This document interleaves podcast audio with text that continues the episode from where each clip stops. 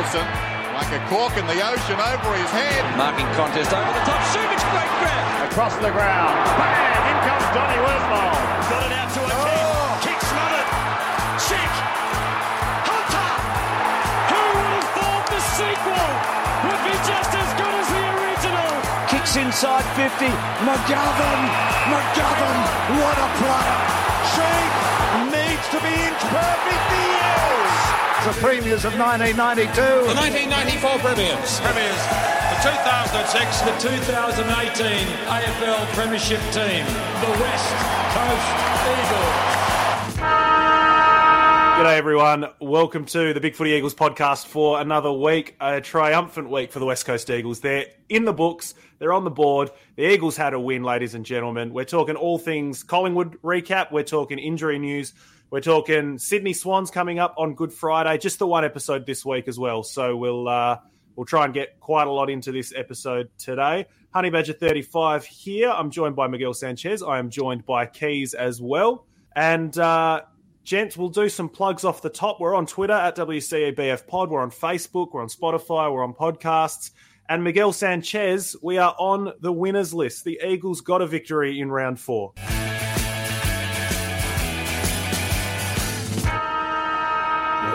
Miguel stunned. There it is. There it is. Stunned chess. Um, yeah, couldn't believe that. I think I picked us by what about five goals. Uh, I picked us to lose by about five goals, and Yep. I thought that was optimistic. I thought we were no chance. Um, and even during that game, I you know when we were sort of holding up the damn wall in the third quarter, I thought you know, oh, you know at, at some point this is going to break and uh, Collingwood will just run over the top of us. And I know their fitness hasn't been great, but you know, we were playing a bunch of kids and guys that had come back from um, from health and safety protocols, and um, yeah, some guys that were a bit underdone. And yeah, I just thought it was uh, eventually that Collingwood would overrun us. But um, yeah, the uh, the way we gutsed it out in that fourth quarter was uh, just amazing.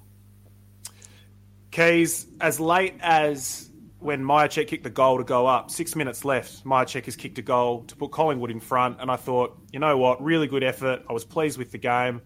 Bit shitty with the umpiring at parts, which tells you I was actually invested in the result. I thought, well, you know what, proud effort and all of that crap. Nah, the Eagles go straight out of the middle. Willie Rioli goals. Who else? I think Waterman kicked a goal. Darling kicked a goal from that point on. And in the end, 10 14 74 plays 14 goals, three behinds, 87. The supremely accurate Eagles get a much needed victory case. Yeah, probably, um, you know, our accuracy and their inaccuracy probably uh, probably helped. But you know, as I say, bad kicking's bad football, so suck shit, guys. And Yeah.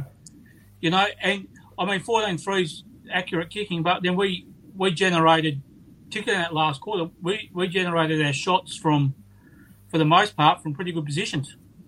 Um, and I'm trying to work out where to pull the of rush stats from. Because I don't think we had that many from open play. I know Waterman kicked one from open play, but beyond that, they were all really good set shots. I know in the Yeah. In the second quarter, well, I was watching, I speaking to guys before, and I watched the replay again last night.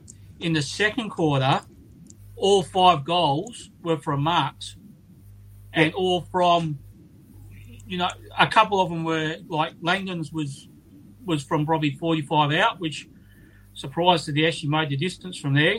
So was Um, I. Yep. um, but they were all they were all pretty close to um, in front. Like uh, there was Langdon's, Naish, uh, Edwards. Yep. Uh, who else kicked goals in the second? Rioli had a Uh, couple throughout the game, Ryan, really Ryan got one from that really good pass from Langdon. Yep. Um, and Kennedy's Kennedy kicked three. One was from open play, which was a really good snap. The other two Yep. were a complete piss take. So if you want to say what set shots we rode our luck on, the other two were piss take yeah, I, I think the, kick. the one the one that Kenny kicked one in the second quarter when he was on near the um, boundary. Forty-five The metre snap. second quarter that we Never got going to from miss. Um, but you know, I, and I think the good thing about the um, the win was it, it saved us from a from a couple of sort of unwanted stats. Uh, Mm. It stopped our losing streak at eight, which means we've still got the the lowest consecutive loss streak in the in the league. Um, and the only one not to have conceded tell, more than 10 losses in a row. Um, and there was another one I saw from Swamp Thing on a tweet. Um, I think when Port Adelaide were 18th the other week, I think it meant that there was only us and one other club, or I can't remember who, have never been 18th ever. Possibly Geelong, just having a guess. But yeah, Yeah, I, it might have been Geelong, but it was only it was only us and one other one. But it's yeah, like Swamp Things. Um, he comes out with some pretty good bizarro stats at times. And, Yeah. um, for anyone who's on Twitter and doesn't follow him, he's uh, he's the second best Twitter account uh, behind the Big Footy West Coast Eagles pod. Ah, So if you're not Perfect. following him, follow him. You're Um, putting him ahead of both of us, are you? Yeah, he, Oh, sorry guys, yeah. he, he churns out some good content. Let's say that. Um, Um, look, So yeah, Hey. so we avoided those two stats. So that's because I, I thought for sure once um uh yeah that we were going to end up on the bottom, but uh, you know, good old Port looking after our second round draft pick, um, holding up the bottom of the ladder. Good on them. Good lads. Hey, jump in the comments, guys, as well, because we had a lot of great stuff happening on Saturday, obviously after the game, and people were loving it. Uh, I'll go through some reviews, but Migs, I'll start with another Swamp Thing stat, because Keys has just reminded me there. This is the most recent time that no player in a team was on a consecutive streak of more than six games. So that is to say, I think Luke Foley has currently played Yeah. the most consecutive games for the Eagles. He's played six in a row.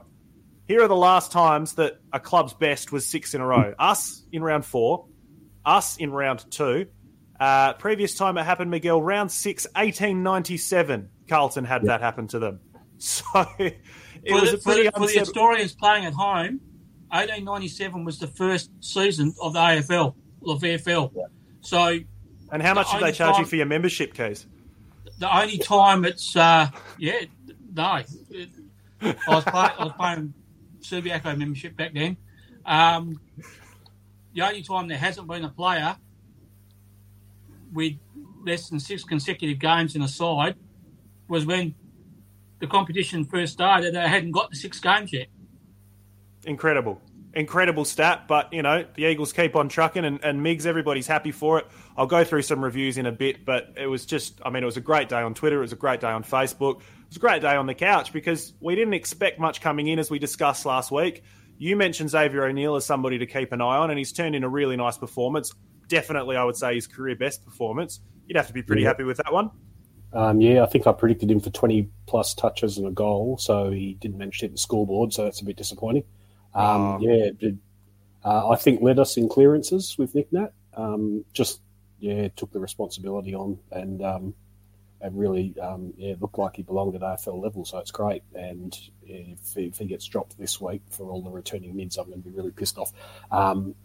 Yeah, great game from him. Um, great game. There's a lot of uh, a lot of the kids played really well. I thought um, Luke Edwards in the, the three quarters he did play before he got injured uh, was really good. Brady Hough um, looks super, um, super, super um, assured down back for a guy that's played what, three or four games. And aggressive. Aggressive. He Aggressive, tries to intercept yeah. everything.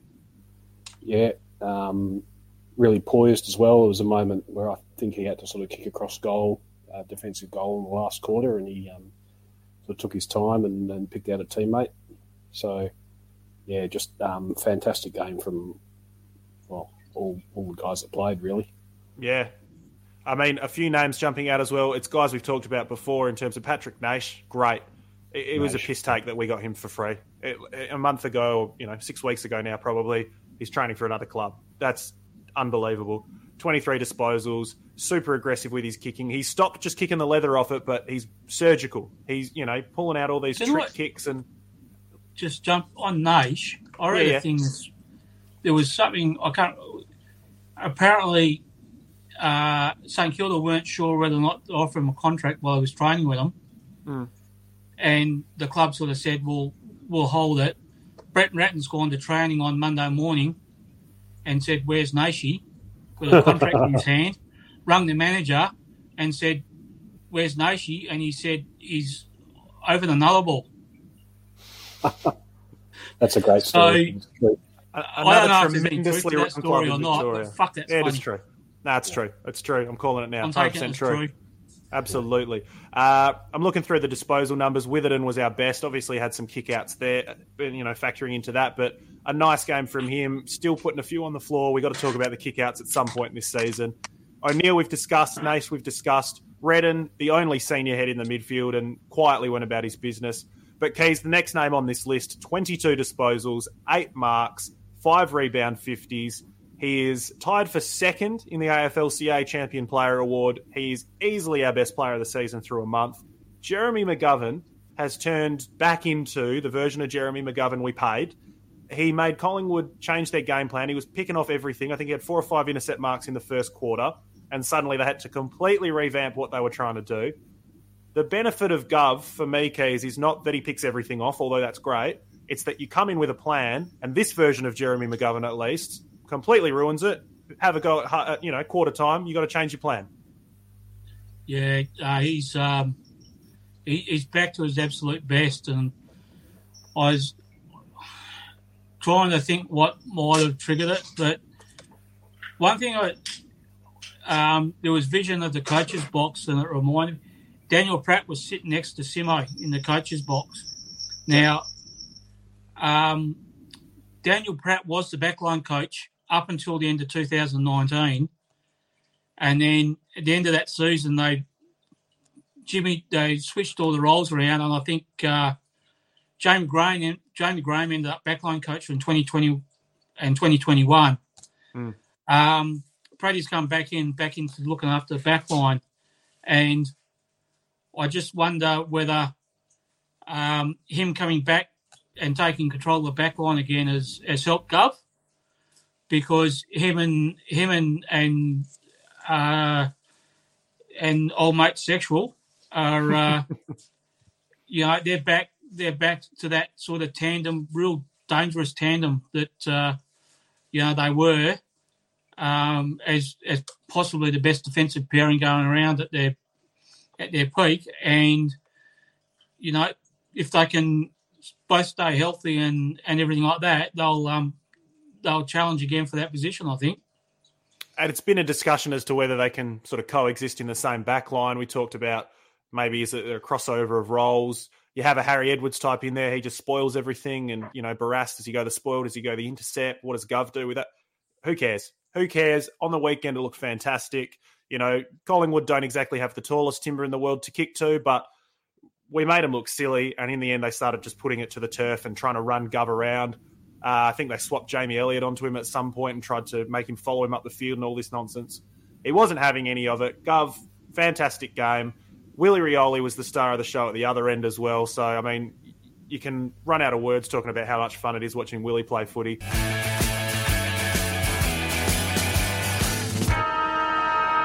Miguel, let's get into our buy, sell, and hold for the game because, uh, you know, last week we talked about Xavier O'Neill as a potential candidate in your prediction.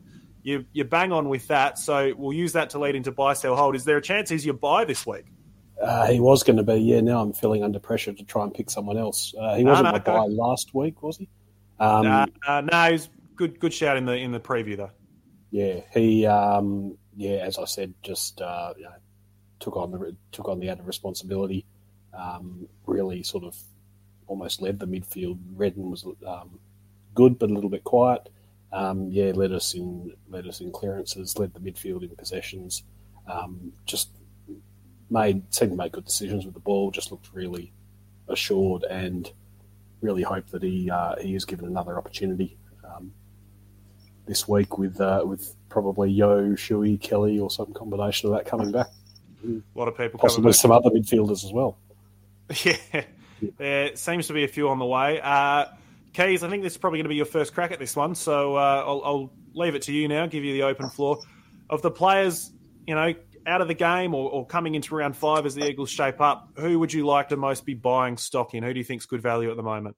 Uh, I'm going to do a really speculative Bitcoin type buy and uh, jump on Greg, Greg Clark. I read a tweet just before we came on that Yeah, um, it looks like he's going to play this weekend, and they said maybe not even WAFL, he may be straight into the seniors now. to be honest, I think that's probably bullshit because, Hmm. you know, I can't, I can't really see with how many we've got coming, like possibly coming back in. I don't think they're going to risk a guy coming in off a shoulder injury to play his first game. But the fact that, you know, he hasn't been ruled out by the club apparently shows that, you know, they've got some pretty high hopes for him. So I'm gonna I'm gonna get in on the sub ground floor and um, buy some stock in Greg Clark before it uh, goes through the roof. There you go. Now, my buy last week was Jackson Nelson, and I'm pretty happy with that call in the end because he's wound up, where is he? 16 disposals here, three rebound 50s, one clearance, whatever. The stats don't jump off the page at you, particularly for a guy who played the wing, but I thought he played amazing footy. Uh, I know he's a bit of a lightning rod for criticism, but also the defensive winger role is a bit of a lightning rod for criticism as well. But I thought he played it beautifully. Seemed to spend some time on Sidebottom, seemed to spend some time on Daicos. They found a bit of the footy, maybe didn't do too much with it. And the level of running that I thought he was doing up and back, incredible stuff. You know, the Pies kept trying to switch it over to the broadcast side. Jackson Nelson wasn't having any of it. Got involved in the forward line as well to set up Waterman for a goal. So I was really happy with his game. So much so, gents, that I'm going to double down. I'm buying Jackson Nelson again. His stock has risen since last week, and I still want more of it. I'm having a look at his career's game played list here 11, 8, 13, 10, 13, 15, and 19. So he's been trending up in recent years, but 19 last season. And I reckon if healthy, he's shown he can play the wing. He's shown that he can do a job on the, you know, tagging. They're, they're comfortable giving him that gig. If he's healthy, it might be as a back pocket who tags for a quarter, but I reckon he is going to play easily 19 plus games. I don't think you're going to see Jackson Nelson omitted for a little while. Now, you watch him get dropped this week, Migs, and uh, completely blow up in my face on that one. But nonetheless, we'll move on. Hold, guys, hold. You know, who, who are you not ready to jump on, not ready to jump off? Who's the guy that you're sort of just waiting to see a little bit more out of? Do you want to go, Keys? While I still I'll think of one. Uh, you go. Fire away. okay. Um, holding, I'm holding on Jermaine Jones.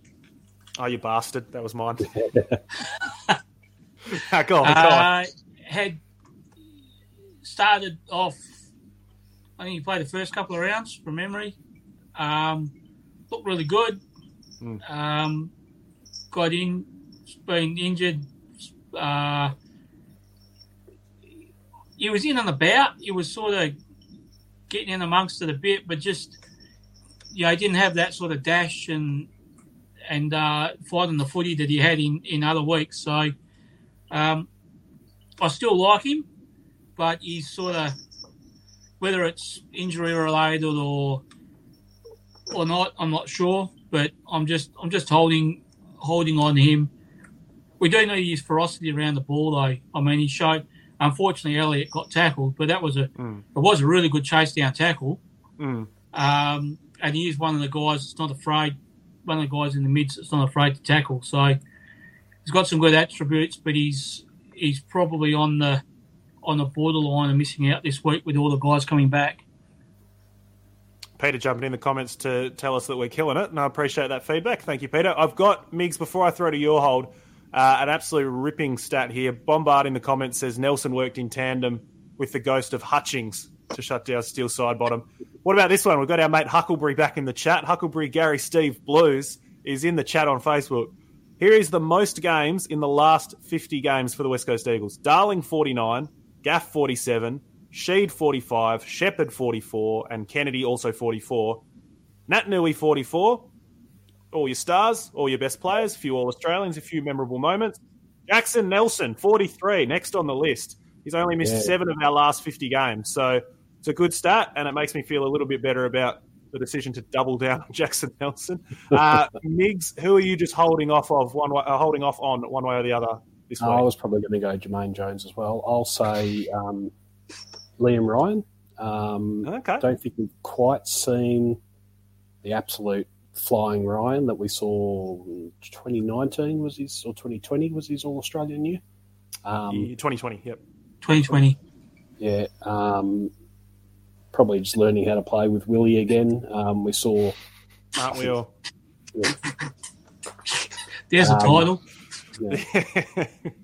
we saw Rioli, Ryan, and Jones um, all in the same team for the first time uh, on the weekend. Hopefully, those three guys can work together. But yeah, Ryan, I think, is just building into um, building into the season a bit. He's um, missed a few sort of goals that I think an absolutely flying Ryan would get. Um, His passing's just been fantastic, though, hasn't it? Um, Yeah, he's surgical with it. It's those snaps. Yeah. That's twice he's come up short on that snap from the pocket, which is odd. Yeah, but the just the kicks from sort of um, uh, the corner of the fifty just to the um, directly in front of goal when uh, almost any other player would try and put it to the either have a shot for goal or if you're not going to shot not going to um, shoot, put it to the top of the square, and he just takes the little takes the extra second, um, finds an open player at the top of the fifty and hits him. And uh, it was Duggan the other week, and it was Luke Edwards for his first goal um, on the weekend against Collingwood. So yeah, that, it's fantastic to watch, and um, I, yeah, I'm holding him because I uh, I don't think we've seen his absolute best so far this season, but I think it's coming. Yeah, fair enough too. Uh, June on Facebook says surely Rioli and Ryan are the most dynamic duo in the comp. It would have to be a fair shout. We've spoken about Willie Rioli after every game that he's played. Basically, I mean that was incredible that game. Even some good work up the field, great work around the goals as well. Beautiful, accurate kicking. So But Ryan, BT got perhaps a question. He doesn't know if Rioli Rioli and Ryan are a duo. He thought they were the same person. Settle Yeah, down. it's like the Keith. Olsen twins.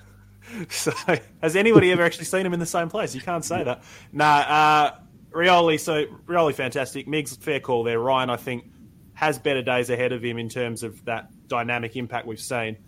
Every time the Super Bowl ro- rolls around, Channel 7 posts some bullshit about, oh, what player would make the best quarterback and things like that. Probably Liam Ryan. Like that moment where Ryan was sat on the 50, the one you just talked about where he kicked to Edwards. He had about three seconds, good protection, good time in the pocket, just sat, watched, assess, where's it going, and then bang, on time and on target. I thought that was a really good kick from Liam Ryan. He's done it a few times. Uh, my hold is unfortunately going to be Xavier O'Neill. Just because, Migs, you touched on last week, he seems as some sort of last chance option. You know, they- they're, for whatever reason, not willing to give him a consistent goal on the ball, even when the numbers have been down. A great game. I'm not saying he's going to be dropped. I'm just saying I want to see more of it. Maybe, you know, do it again. Yeah, um, call. so, yeah, if he, if he can back it up, I'd be the happiest man in the world because he really does need to. So, great game. Game one of hopefully many. So, that's my hold for the week. Uh, keys. Trending up, trending down. Who are you selling this week? Whose stock is at their lowest? I reckon I'm going to pinch the sell from you two guys again and say uh, Jake Waterman. Yeah. That's a fair one. Uh, that was mixed. just I like him, but I just don't I don't see where he fits into the side. Um, He's really he's just struggling to have an impact. I mean, he had you know he had a couple of moments, and he got he had that moment last quarter. He snapped that goal. Um, he had one other one where he would have he probably would have kicked the goal because he took the mark, but they gave a free kick to Naish instead. Um, but he's just he's. I think when he plays in the WAFL, he's he's the first or second forward, and he's the, the, the main guy. When he comes into AFL, he's the fourth or even fifth banana in that forward line, and he just he just struggles for opportunity. He doesn't, and he's not he's not a natural crumbing player. He's a he's a more a mark lead type player, and he, he just doesn't get the he just doesn't get the opportunity with the likes of Kennedy and Darling, and you know Ryan and Allen when he comes back. So you know I just don't um, I don't see where he comes back, and you know we'll get to it later. But he's probably the the obvious guy to come out to um, put Cripps into the side. Um, so yeah, sorry Jake, but I'm I'm selling the snake oil. Come, it's good time to be selling snake oil. It's election on. Oh, nicely done. Some topical commentary in this one. Uh, Miggs, it seems like Waterman was going to be yours. Do you want to go now, or do you want more time to bluff your way through another one? No, I've come up with a backup. I'll just say on Waterman, yeah, I agree with everything Keys said. Um, I said last week, I'd be using him sort of in a, more of a lead up role, um, almost in the Cripps role, you know, leading hard up to the wing, becoming an outlet, um, which they didn't do. They seemed to play the three guys um, deep forward, and Mm. yeah, he just he got lost. Um, so yeah, I think uh, if they want to, if they don't want to use him in that sort of in the higher role next week and this week, and if Cripps is coming in, then I assume they won't be. Um, then yeah, I, th- I think he's uh, unfortunately on the chopping block, and Keys hit on it a bit as well. But yeah, with Cripps coming back and Allen coming back, and um, opportunities are going to become more limited for him. Um, having said all that, my sell then will be Zac Langdon um, for similar reasons. I, I think we saw a really good game from him on the weekend, one of his better Yeah, games. absolutely. He's been, in, he's been in good form, but I think he's one that's going to suffer for these guys coming back and, and Cripps in particular. Um, because they do, they play that similar role. They uh, they cover a, a hell of a lot of ground, um, and yeah, I think um, as good as he's been, I think he's going to be one that's um, uh, that's might find himself back in the WAFL when we've got more of a team to choose from.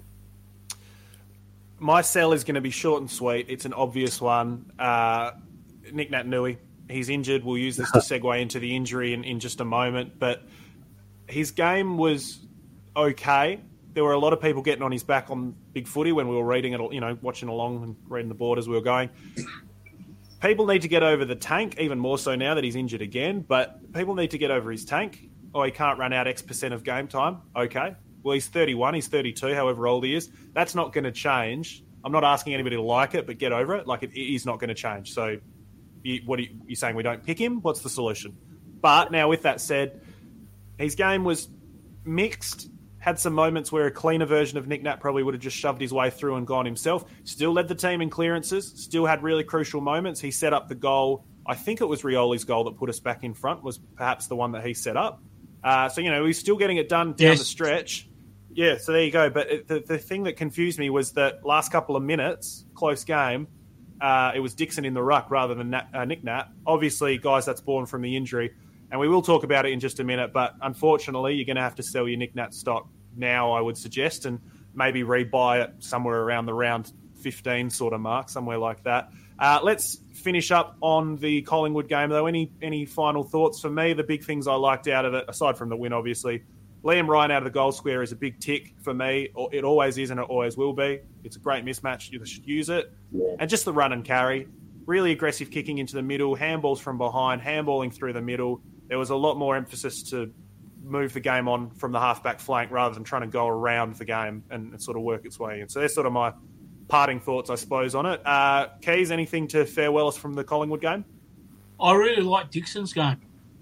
Mm. Really, really liked it, and, and liked it more when I watched a, a replay for the second time. He, and I mean, to sort of double down on what you sort of said about Nick, I, I, I actually thought Dixon probably had more impact on the game than Nick did in a lot of ways.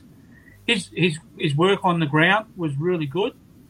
Um, if he wasn't getting the ball, he was sort of bullocking away and getting in the road. Um, for a big guy, his disposal is pretty is pretty solid. Mm. Um, you know, he, he sort of kicked into the corridor a couple of times. Um, so yeah, I, I, I really like Dixon's game. I think out of all the thing, I mean that for him and the other guy that um, you know wasn't a club two months ago, we Mm. picked up a couple of really really solid players who I think right now if if we if you had a if you picked a a best twenty two from a fully fit list, I think they're both in it. Mm, absolutely. Yeah, it's a fair So point. um, yeah, I, I I actually really did like Dixon's game. I thought he he played really well. Uh, lots of nice comments coming in as well. I'm throwing them up on the screen as I see them, uh, but probably too many to read out. But thank you guys for getting the comments coming through. It's uh, big win, obviously. Mixed people are up and about, so you like to see that. You got more people in the feed. Love seeing that. What did you like seeing on Saturday? And then we'll wrap things up from the Pies game.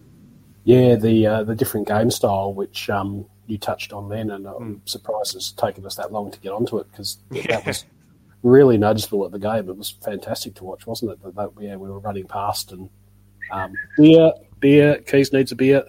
Kim, Um, Keith needs a beer. Um, yeah, the- uh, so yeah, hopefully we've seen the last of that you know, stalling stop start stuff. It was um, it was great to watch. And it's only going to get better as um, you know, players get more confident in those kicks. You know, the, the short forty-five kicks to open uh, open the game up. And um, there was one passage in particular that I think was in the second quarter, and Fox um, sort of harped on it at half time. The uh, a kick from I think Redden to Foley to Ryan probably, just sort Oh, of went diagonally across flank? the across Yeah. the square. Yeah, yeah. um, that was yeah just perfectly executed, and that's what we want to see more of. Right, let's leave it there on the Collingwood game. We'll go through the news that we've heard this week. Uh, let's start with Nick Nat because I sort of brought it up a minute ago. MCL injury, no surgery. He's going to do rehab, and Keys Ryan Daniels has said that twelve odd weeks. He's targeting the back end of the season. There's a discussion here about what does that mean for the Eagles. I think for a team that had higher aspirations, there would be more of a discussion to be had because at the moment we're building for the future. We're seeing what we've got. To be honest, at the moment, we're just fielding the list that we can. But this season is going to be more about learning, I think, than you know all guns blazing and really go for it in terms of top four or finals or whatever you want to talk about. The club do need to learn how to play without him, and Keys, it looks like, unfortunately, they're going to get a chance to learn that uh, over the next two, three months. Yeah, we get. Yeah, um, was it silver linings and crisis creating opportunity? Um, we get to see. Um, we get to see Bailey Williams can lead the ruck division. Mm. So that's you know that's what we we know. Can he stand up? Can he become the ruck? And if he can't, Luke can't pronounce his name. Nadika. Stranatica. Stranatica. Um, you know, every likelihood he, he, he gets an opportunity at some stage. Um, so we get to see those two guys. We get so we get to see what what we can do. We get the midfield can maybe I think um, over the last two years I reckon the, the midfield at times has been lazy, relying on Nick Hmm. to feed them. Mm. Or just Um, win it himself, by the way. Lead the comp in clearances so, or you know, in they're going to have to work. They're going to have to work harder to win their footy. Um, so they'll have to learn to adapt, and and then also the, the knock-on effect is we've got a, a young guy. Um, that's probably going to be playing WAFL for the rest of the year, barring um, another COVID outbreak. Who in Cal Jamieson, Mm. um, with you know at least one of Bailey uh, Bailey Williams or Stradatica playing in the in the seniors, Jamieson's got to get an opportunity at WAFL level to um, develop his skills in the ruck, which is you know that's important. He's still a young guy, and he, he hasn't had 2020 was a whitewash for him because basically the the backups played no footy, and then last year he still didn't get that many goes at it either. It was a pretty fucked up season for the WAFL side. Um, so he gets he gets a go to maybe um, play a bit of dime in the ruck at, at WAFL level and um, start to develop. We get to see we get to see what he what he might be able to produce at that level as well. So, um, you know, we get to see what our backups are like, and and given the the noises about us possibly chasing Tim English, we um we get to which I don't I don't want I don't want him at the club, but we get to see whether or not he's a um how pressing a need he may or may not be. But I don't want him. It's a good it, it's a good point in terms of how pressing a need that is because we've seen that. I mean, uh, Sydney, for example, got Tom Hickey in on the cheap, and we know that there was always that dilemma with us in terms of can he play the second fiddle ruck? He's much more suited, seemingly, to playing that lone hand kind of ruck approach. So we need to figure out what the Nick Nat succession plan is. It's been forced upon us. Uh, June in the comments has asked who have they picked to replace Nick Nat this week. Look, teams aren't out, but Migs, you'd have to say it'll be probably Bailey Williams, and, and thank God for Hugh Dixon at the moment. Uh, but John in the chat also saying, what about Harry to the ruck, Harry Edwards? We've seen him pinch hit typically in preseason, but here and there in the ruck. Is it Shannon Hurn maybe starts to come out, Harry Edwards gets a little bit more footy into him and might pinch hit behind Dixon, behind Bailey Williams? Um, I might use that as a segue into the WAFL scratch match that um, was on Saturday morning. Fire uh, away. And Harry Edwards, I thought, was our best player. Um, he, but playing almost the McGovern role or, or the Barrass role, um, with a little bit in the first half of sort of pinch hitting in the ruck. Um, Strnadica did sort of did the majority of it. Um, Bailey Williams and Cal Jamieson both played forward. Um, Bailey Williams coming out of the square pretty much, and, and Jamieson was half forward. Um, and yeah, Edwards did a little bit of rucking, uh, and then the second half, Williams sort of um, took over the, the, second ruck role, and, and Harry mm. didn't go in there. So he did a bit of it then. Um, competed well. yeah, he's uh, he's got the size for it. Um, I don't know if he's got the he's got the height for it. I mean, I don't know if he's got the, the bulk for it. Bulk but for it, yeah. Yeah, that's that's an option. Um, I wouldn't be asking him to do any more than uh, we're currently asking Hugh Dixon to do in that you know the second role. Uh, I don't think he could come in and lead the ruck, so I don't think we could be going with uh, you know, Dixon and and Edwards. Um, but yeah, he'd, he'd, certainly be an option.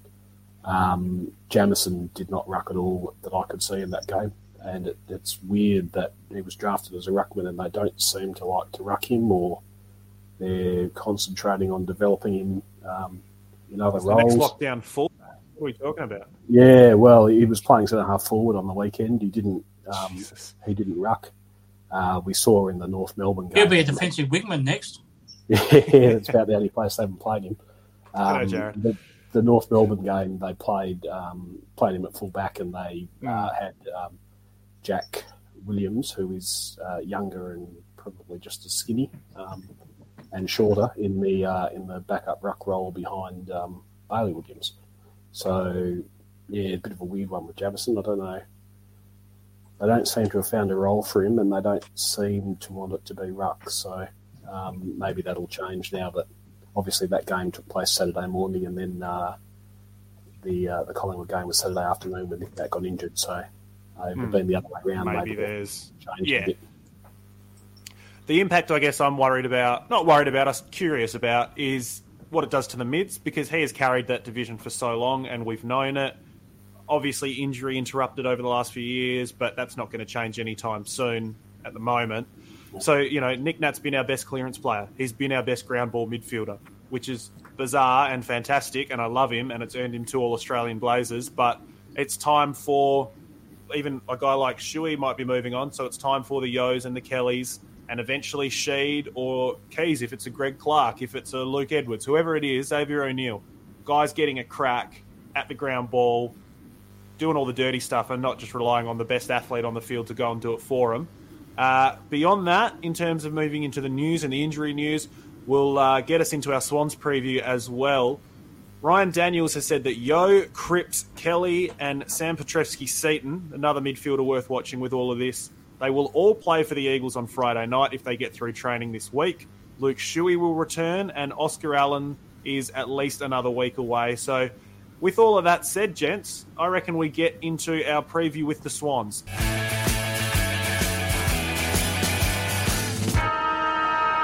The Eagles are playing the Swans. Good Friday footy. Last time that happened, Keys, we played Port Adelaide in the rain. Petch kicked five, and Port Adelaide won by a mile. So uh, a tough one this week. Sydney are a good team; they're in pretty good nick, but the Eagles riding a win, coming back home, seemingly getting some stars back, and certainly some more AFL grad talent. Where are our expectations now going into this one? Yeah, yeah, we owe Sydney. We owe them mm-hmm. big. Yeah. We owe them absolute, an absolute belting. Whether that happens or not remains been seen.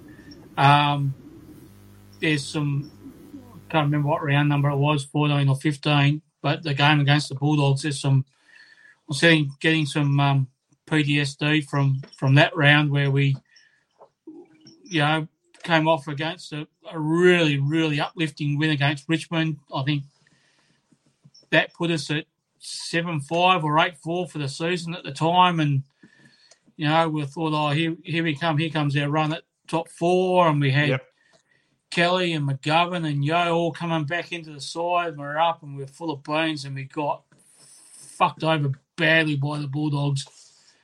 Um, and all those names on paper meant jack shit, and the the effort and everything like that that was where there the previous two weeks against Carlton and Richmond just evaporated, and and it was and and our season never ever recovered. So as much as it's great to see, you know, those names sort of coming back into the mix, um, I, I, sort of have I have those concerns that you know Simpson himself has said that you know the names look good on paper coming back in, but the reality was they weren't right and and and they messed up and you know I, I really hope we're not got a case of history repeating itself here where we we get seduced by the names and and go hmm. right let's bring them all back in.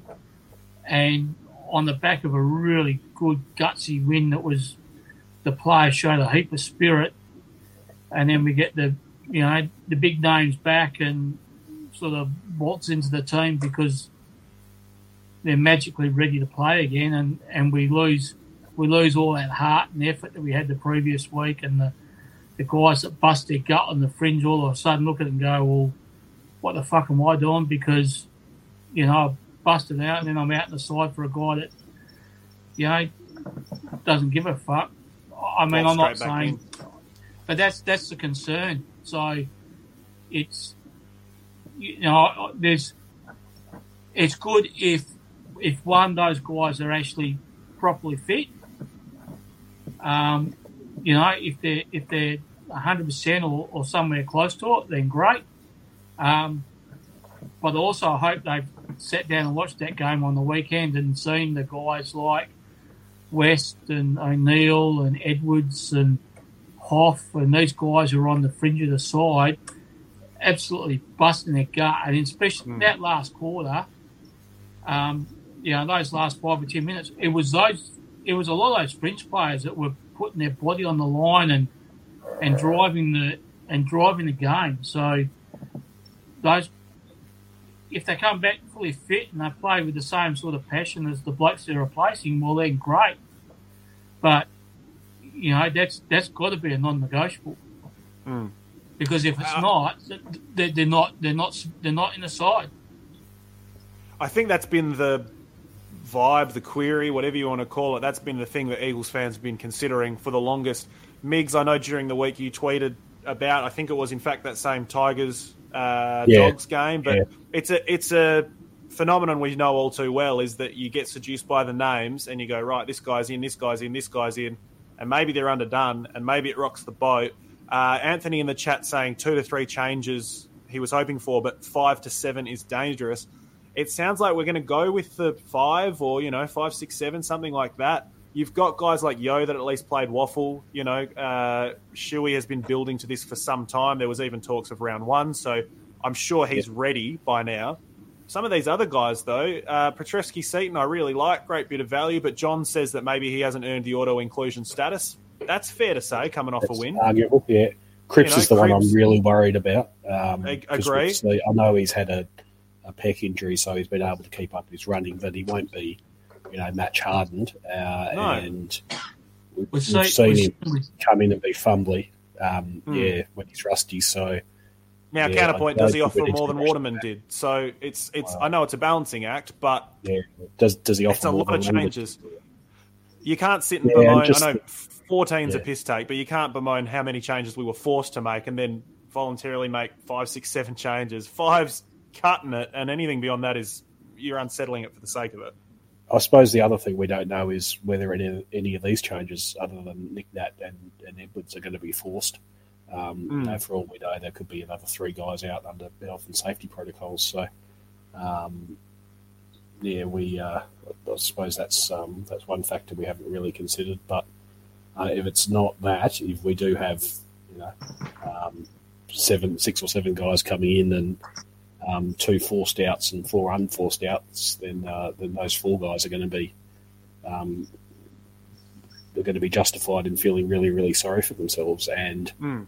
um, they're going to be right to be angry if we get the same sort of performance from those um, uh, underdone guys coming in that we saw against uh, the Bulldogs last year.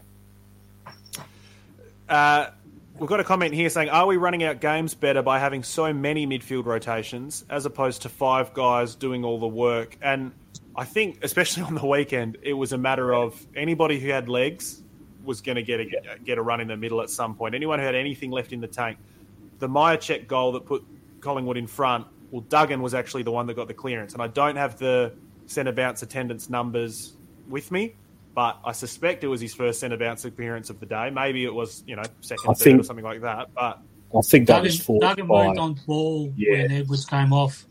and Rothman Roth- came in. right, So Rothman went a back. stretch. okay, I there you think go. it's So I didn't the, pick um, that up. I think it's the, the return of Rioli uh, and Mm. playing guys like Rioli and um, Petrevski-Seaton, who's played sort of forward mid, and uh, I don't think Ryan's got in there yet, but um, Jones as well. Being able to rotate those guys, play Yes. forward mid rather than last year we had basically, I think six mids and that was it, and we just rotated those six mids through. Um, yeah, uh, whoever made that comment, uh, Huck, Uh, um, that was our boy Huck. yeah, has uh, yeah has hit the nail on the head there. I think I think um, yeah, being able to share that load a bit better. Uh, I'd, I'd like to Brendan- think that I'd like to think that's the perhaps the influence of Knights and Schofield coming in as coaches.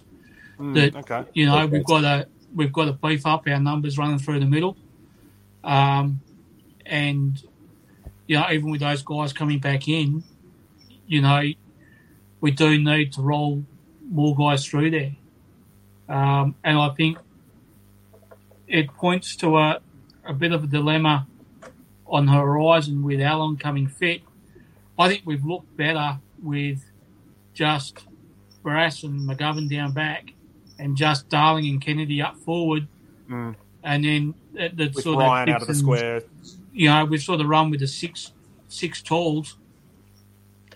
Um, we've got a dilemma on the right, like I said, with Allen coming back in. That he sort of adds another tall, but I think I think it's been important that you know that Coll- the Collingwood game is we were the ones that finished stronger Mm.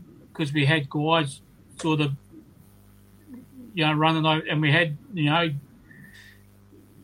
probably without giving it too much thought, we probably had ten guys run through the midfield at different times throughout the game.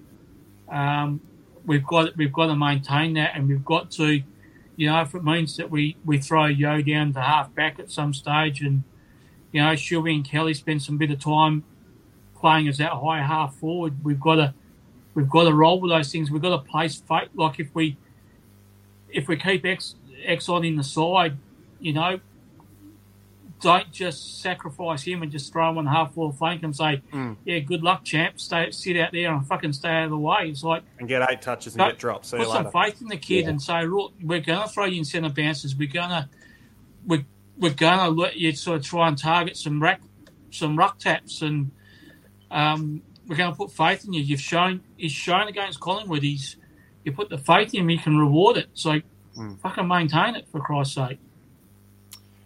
Old mate Huck is just championing uh, championing the way here with the stats in the chat. So fantastic! Thanks to have the own personal stat man on hand here. Centre bounce attendances against Collingwood. Here we go. So Nick Nat had 21 and Dixon had seven. That leads me to believe there were 28 centre bounces throughout the game. Redden took 23, and then beyond that, guys, Exxon had 13. Was our next highest true midfielder, not a ruck. Uh, Luke Edwards 12, JJ had 10, West had 10, Rioli 10, Duggan 4, Nelson 2 they're divvying it up, and you can say needs must at the moment. They're just trying to bluff their way through. But we've seen with guys like Shuey, there has been a, a clamouring for him to become a half forward that spends a few shifts in the middle rather than an out and out mid, even just to protect his body. Yeah. Yeo, I So that's- understand he's that ball and you want him in there, but you know all these guys coming off the long layoff, we need to back in the guys that we have so far as well. That's that's rotating. I quick count my maths. Hmm. That's eight different guys. Aside from rucks, that's eight different guys who've rotated through the centre. That's what you need. Mm. You know, Mm. you need that, and we probably you, you look through that list. There's probably no there's probably no more than eight players we could have actually rolled through there. Mm. Um, well, when you start getting to the Duggins, which is not a knock on him, I don't yeah. mind it uh, as a sort of glass break the glass in case of emergency. But the plan is never for Jackson Nelson and Liam Duggan to be your midfielders. Not not at the moment, you know. No. Um, Migs, let's park the chat about will they, won't they, in terms of the number of changes. Let's just assume that all right, we're taking it as read. Ryan Daniels is usually pretty good, so SPS is going to play, Tim Kelly's going to play, Elliot Yeo is going to play, Luke Shuey's going to play. That's suddenly a very. A second. Greg Clark's oh, going to play. Greg Clark's apparently going to play. Um, that's a very different looking Eagles team. The back line last week was very strong on paper already. Forward line, pretty strong on paper already. Midfield, on paper, all the caveats I know, yeah. looking pretty good. And this is a Sydney team that, look, they've played some good footy this year, but their most recent game, SCG, they scraped past North Melbourne by 11 points. And okay, North Melbourne probably played the game of the season and really tried to take it up to them, but it's not a fantastic sign. They've also lost Buddy Franklin. They're down a ruckman. You know, they've got Ladhams as well, who's a, probably a better ruck option than we've got at the minute. But they're down Hickey from a couple of weeks ago as well. A little bit th- unsettled for Sydney. Are they in form, all this? Are you getting any sort of hopes up, or where, where do you sit? Oh yeah, look, they're gettable. Um, mm. Someone asked if uh, if Sportsbet or whoever had the market right. I think they do. I think we're still outsiders. Um, yeah. But yeah, definitely. The last I saw, we were about two fifty, and Swans were yeah, dollars seventy five, something like that. We were four thirty against Collingwood boys, and we had a win. So don't worry yeah. about it. So we we are a much better chance than we were against Collingwood. Um, yeah, they're, they're definitely gettable um, for all the reasons you said. Uh, yeah, the, the big question is going to be the midfield and how our midfield goes um, with those guys that are potentially underdone, you know, depending on how many of them we play, and also how they go uh, rucking to Bailey Williams and Hugh Dixon instead of Nick Nat. And it may be um, maybe a bit of a driver for them, to be honest, that um, you know, they can't rely on uh, Nick Nat giving them the, the you know, taps down the mm. throat, so they actually have to watch Ladhams and where he taps it, or um, you know, watch their opponent and try and beat their opponent to the ball rather than uh, rely on the ruckman giving it to them. And uh, in that way, it might be a bit of a, a sign of the future because whoever we uh, whoever we have as our number one ruck post Nick Nat, whether that's Bailey Williams or Tim English or whoever, they're they're not going to be able to rely on that um, silver service because I don't think there's anyone really out there that uh, can do it the way that Nick Nat does it. I am very late to this party, but I watched the dogs the other night, and apparently I'm the last person in the world to realise this. So apologies if this is old, old news. But uh, Marcus Bontempelli was the designated ruckman, not just yeah. taps around the ground and not just here or there. He was their backup. We're going to him to ruck the footy I already had no faith in Tim English, and I'm sorry if you're exposing you, you Rolls Royce midfielder as your ruck. Yeah.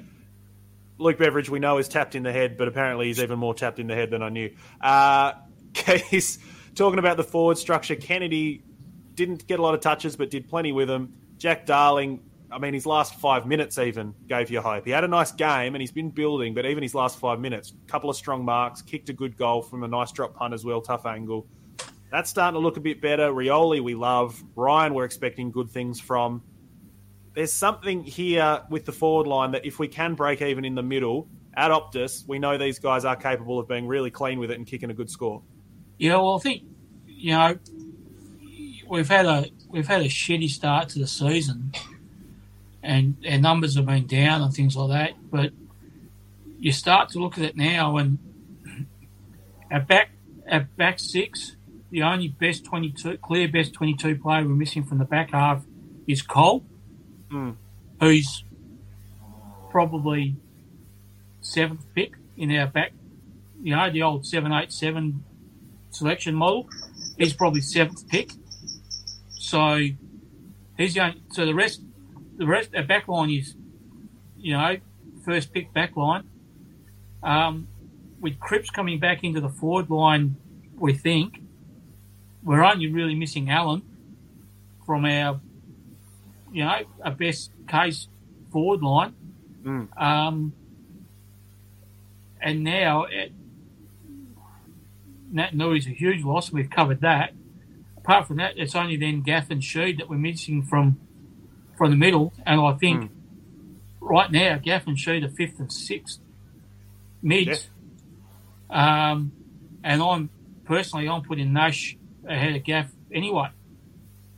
So Yeah. where you know in terms of on paper we're as close to as full strength as just about any other side really so um yeah we we sh- we should be we should be expecting internally we should expect him to be like right in this game you know really deep You guys are going to talk me into this. You're going to talk me into this. I swear to God. Um, you know, I, I mean, you know, Sydney are missing. They're missing Franklin and they're missing Hickey.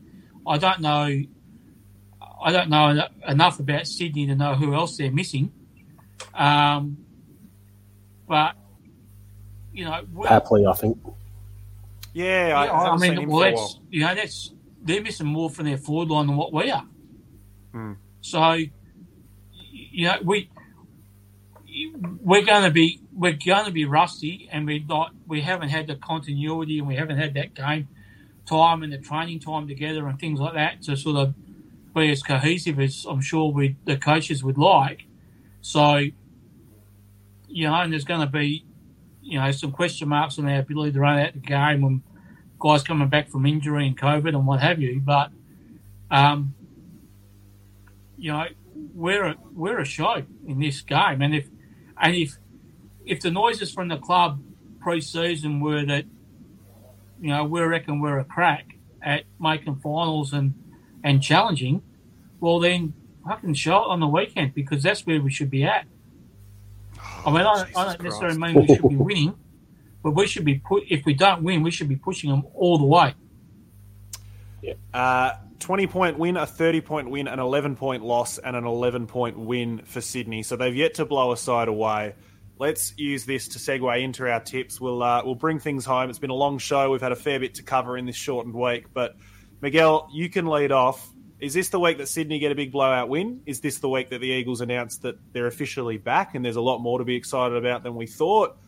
What's the pass mark for you for this week? Who, who are you expecting to play well? Give us the full rundown. What do you think is going to happen on Saturday?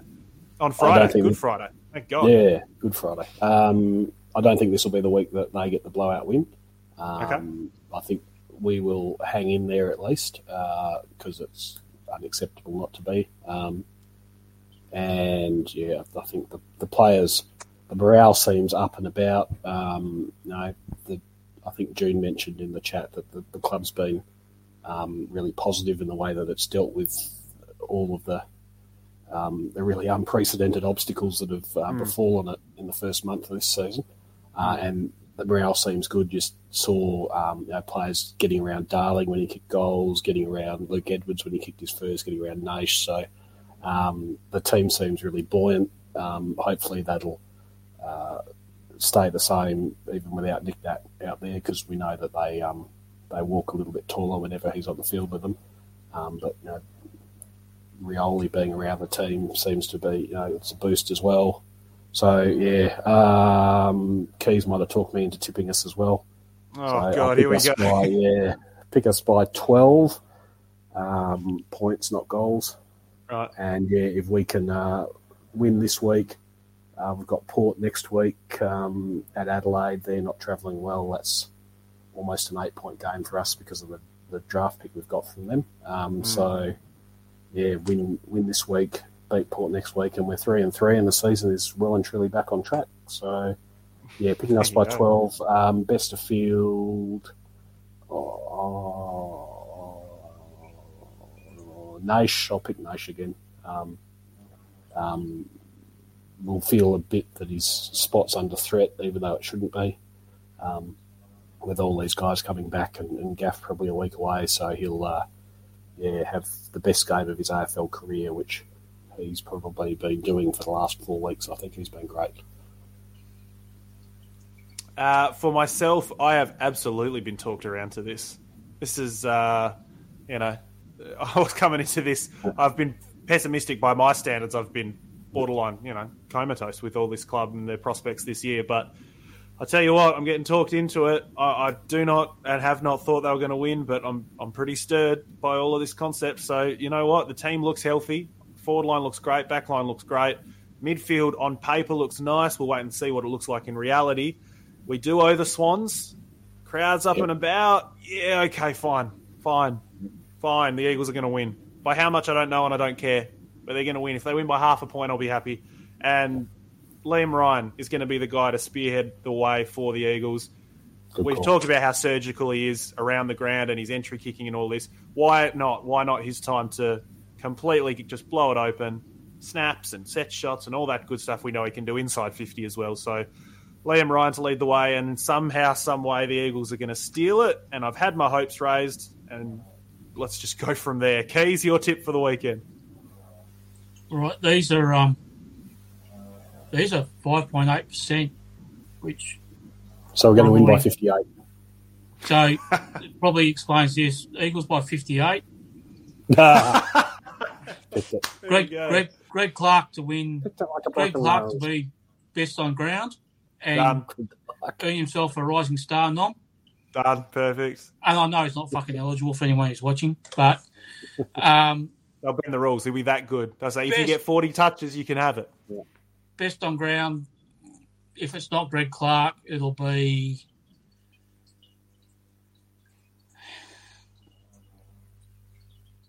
Uh, It's a surprising amount of consideration Ryan. going into this. Liam Ryan will stand on someone's head, um, the take Bucks. mark of the year. Rioli kick goal of the year. Eagles by 58. Done. Easy money. Light work. And um, yeah, and uh, fuck yeah for June, who's my biggest and only fan. We There you haven't- go. we haven't All got right. The bloke that cracked it at you last week. No, not yet. Not yet. I don't think we've got. Anyway, uh, how has Hough not got a Rising Star nomination? By the way, the field has I been don't think. competitive as hell this year. I don't Like, think Horn I don't Francis has got one, has he? say again. I don't think Horn Francis has got one yet. Yeah, but he's no good. He got Uh, one no, he got it's- it this week. Did What you did get he this week? No, Uh, no, Rochelle's um, got one. Mick Martin's got Rachel's got one, Um, Nick Yeah. Martin got it, right? and uh, Daicos got it, and somebody else must have got it. So that means that this week it's Hough's turn.